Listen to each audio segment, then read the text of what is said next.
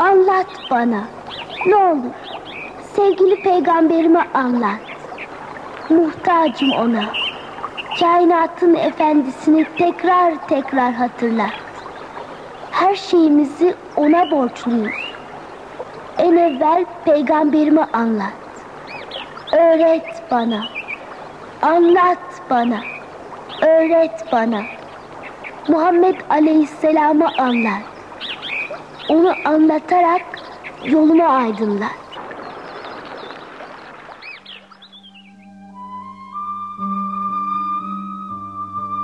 Nübüvvetin beşinci yılı. Zulme durdurak yok. Küfür, insafsız yangınlar, azgın dalgalar gibi müminlerin üstüne geliyor.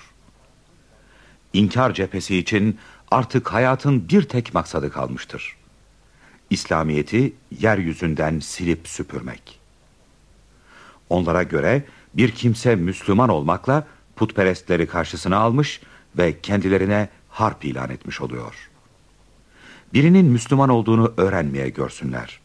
Aman Allah'ım, o ne vahşi tablolar. Hayvanlar bile şu yapılanlardan hicap duyar. Fakat müşrikler aç kurtlar misali saldırıyor. Safa tepesindeyiz. Bir grup insan toplanmış bir puta tapınıyorlar. Taptıkları put velidi. Yani öyle garip bir tanrı ki bir de sahibi var.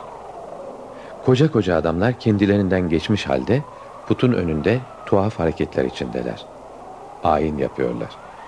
Gülünç ve insan haysiyeti için iğrenç manzara. Ahmaklığın en net karikatürize edilmiş tablosu. Küfrün tiyatroluk fotoğrafı. Birden sevgili peygamberimiz sallallahu aleyhi ve sellem görünüyor. Evet, o geliyor. Büyük ve eşsiz insan ahenkli adımlarla yaklaşıyorlar. Tehlike, tuzak onları durduramıyor. O, mübarek elleriyle dalalet perdesini aşağı çekip şu zavallı mahlukları küçüklükten insanlık seviyesine yüceltmek. Yani Müslüman olmalarını gerçekleştirmek için büyük davetini bir kere daha tekrarlayacak. Ne derlerse desinler.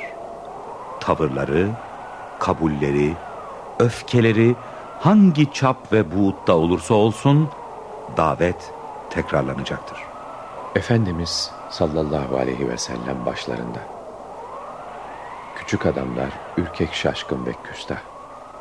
Emir en çarpıcı kelimelerden kurulu bir davet cümlesi. Sevgili Peygamberimiz sallallahu aleyhi ve sellem Ey Kureyşliler! La ilahe illallah deyiniz buyurdular. Yani yanılıyorsunuz.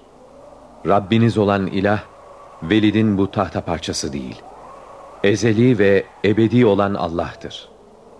Mesajın manası bu. Kafirler inat ve nispet olsun diye putlarına secde ederek daha bir içten yalvarmaya başladılar. Bize Muhammed'i bir onun dininin Ey kötülüğünü anlat. Ey Tanrımız. O seni yeriyor. Beğenmiyor. Küçük düşürüyor. Ey Tanrımız. Onu cezalandır Tanrım. Onu mahcup et. Cezalandır onu Tanrım. O seni yeriyor. Bize Muhammed'i ve onun Küçük dininin düşürüyor. kötülüğünü anlat. Birden puttan sesler gelmeye başladı. Ses İslamiyeti ve Peygamber Efendimiz'i düzgün bir Arapçayla met ediyordu. Resulullah'tan müsaade alarak puta giren Abdullah ismindeki Müslüman cinninin bu sözlerini tanrılarından bilen güruh önce şaşırdı. Sonra gazaba geldiler. İşte bu da Muhammed'in ayrı bir sihri. Evet, evet. Muhammed'in ayrı bir sihri. Başka bir sihir bu. Sihir, evet. Der demez tanrılarını paramparça ettiler. Söz dinlemeyen yaramaz bir tanrının sonu böyle olurdu. Zavallı ağaç parçasını iyice kırdıktan sonra kainatın seyyidine saldırdılar. Vurun! Vur!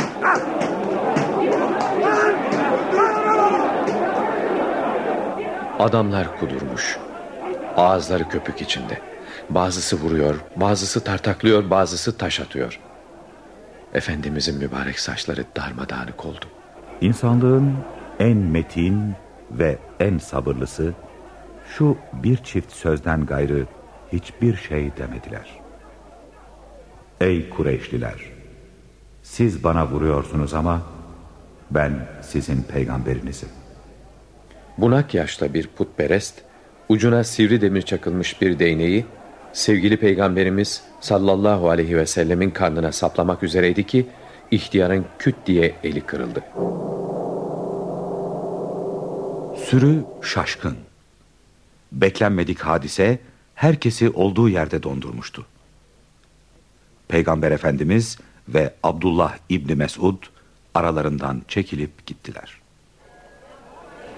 Resulullah Mekke'ye döndü ve üzgün bir halde bir köşeciye çekilip başını göğsüne eğerek tefekküre daldılar.